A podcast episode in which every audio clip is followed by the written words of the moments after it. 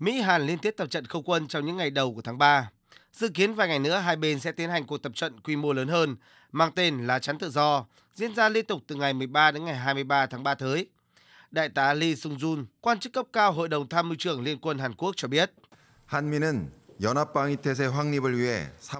Hàn Quốc và Mỹ sẽ tiến hành cuộc tập trận lá chắn tự do để củng cố tư thế phòng thủ kết hợp trong 11 ngày. Cuộc tập trận chung được thực hiện nhằm tăng cường khả năng ứng phó của Liên minh bằng cách tập trung vào kịch bản tập trận về các mối đe dọa và môi trường an ninh đang thay đổi,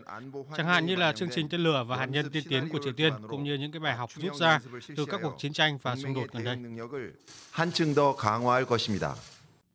Phía Triều Tiên cho rằng các cuộc tập trận chung Mỹ-Hàn là hành động gây leo thang căng thẳng quân sự nguy hiểm, có thể đẩy tình hình trên bán đảo Triều Tiên chìm sâu vào bế tắc.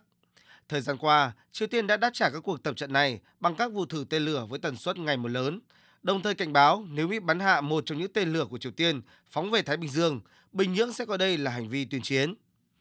Giữa lúc căng thẳng trên bán đảo Triều Tiên liên tục bị đẩy lên cao, tình báo Mỹ hôm qua tiếp tục dự báo về việc Triều Tiên có thể đang chuẩn bị thử nghiệm vũ khí hạt nhân. Theo báo cáo đánh giá mối đe dọa năm 2023, Văn phòng Giám đốc Tình báo Quốc gia Mỹ cho rằng nhà lãnh đạo Triều Tiên Kim Jong Un sẽ tiếp tục cho thử nghiệm các loại tên lửa mang đầu đạn hạt nhân trong thời gian tới và có thể đang chuẩn bị thử một thiết bị hạt nhân nhằm hoàn thành các mục tiêu hiện đại hóa quân sự đã đề ra.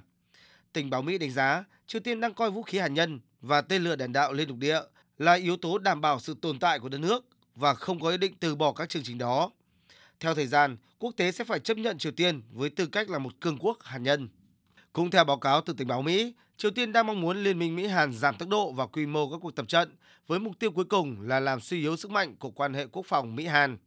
Điều này diễn ra trong bối cảnh Tổng thống Hàn Quốc Yoon suk yeol sắp thăm Mỹ nhân kỷ niệm 70 năm thành lập Liên minh Mỹ-Hàn. Theo Bộ Ngoại giao Mỹ, chuyến thăm nhằm thúc đẩy hòa bình, ổn định và thịnh vượng cho hai nước, khu vực Ấn Độ Dương-Thái Bình Dương và toàn thế giới. Trong cuộc gặp thượng đỉnh giữa hai tổng thống, các bên sẽ làm nổi bật tầm quan trọng và sức mạnh của liên minh vững chắc Mỹ-Hàn, cũng như cam kết lâu dài của Washington đối với Seoul, đặc biệt là trong vấn đề Triều Tiên.